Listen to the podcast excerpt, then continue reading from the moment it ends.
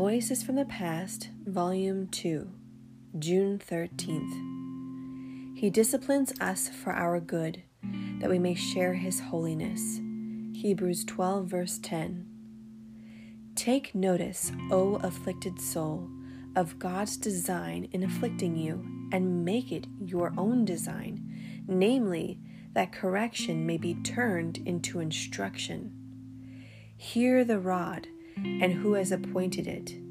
It is a great mistake to make haste to remove your afflictions instead of being sanctified by them. Men would leap out of the window before God opens the door, but this is folly.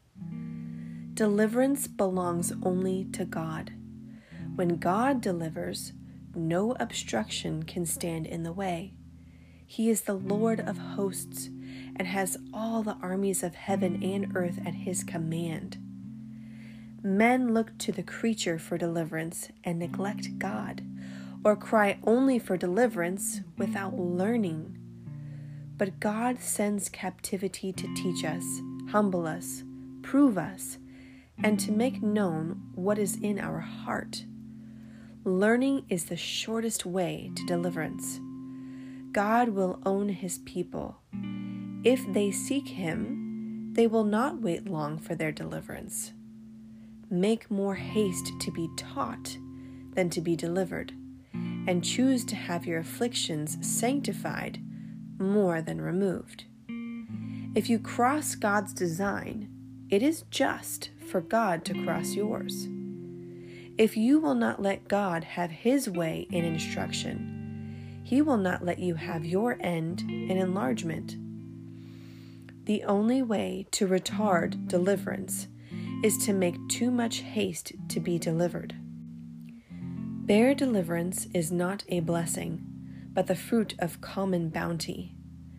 Bare deliverance may be the fruit of the curse. A man may be delivered from wrath, but not in love. Deliverance from one affliction may but make way for a greater affliction. The blessing of correction is instruction. Oh, let not God go till he blesses you. It is sad to have affliction, but not the blessing of affliction, to feel the wood of the cross, but not the good of the cross, to taste the bitter root, but not the sweet fruit, to know the curse, but not the cordial. Persevere to be taught by God, that you might be holy as He is holy.